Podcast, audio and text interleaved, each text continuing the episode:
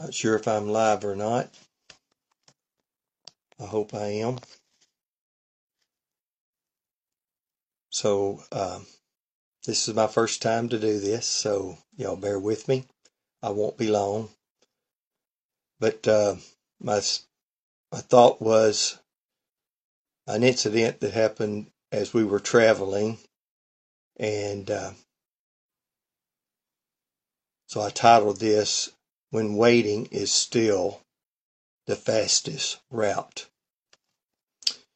So, uh, greetings, everyone, in the lovely name of Jesus, the name that is above every name. I'd like to talk just a minute about God desires us sometimes to wait on Him.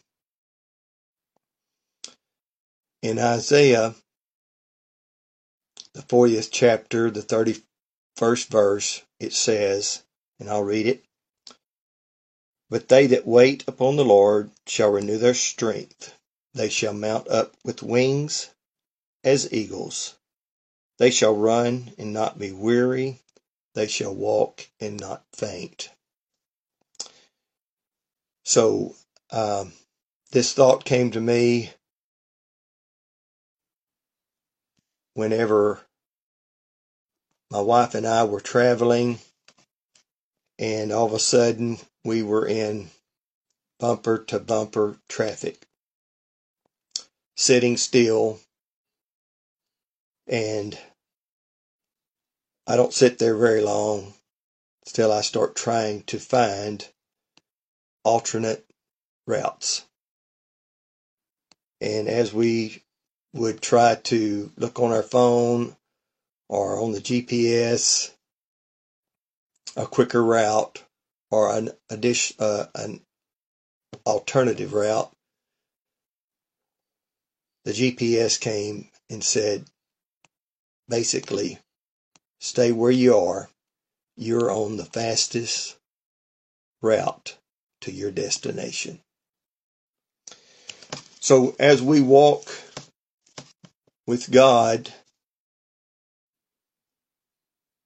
we find this in, a, in our spiritual walk with God. Sometimes because we are impatient people, or at least I am, that sometimes if we don't feel God immediately, we go up to the front of the church or we uh, go up uh, to the altar and we don't feel really anything right at first. We get up and we leave. But God's timing is not our timing.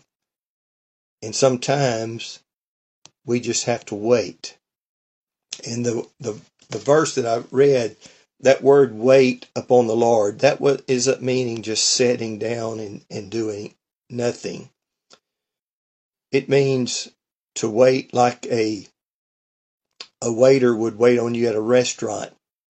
They'll stand over there to the side, but they're paying attention if your tea gets low or if you're needing more rolls or, or something. They're, they're observant. So they're wanting to wait on you. And that's the way God is. We need to be patient and wait on the Lord because sometimes we get in a hurry and be impatient and then we miss what God wants to tell us.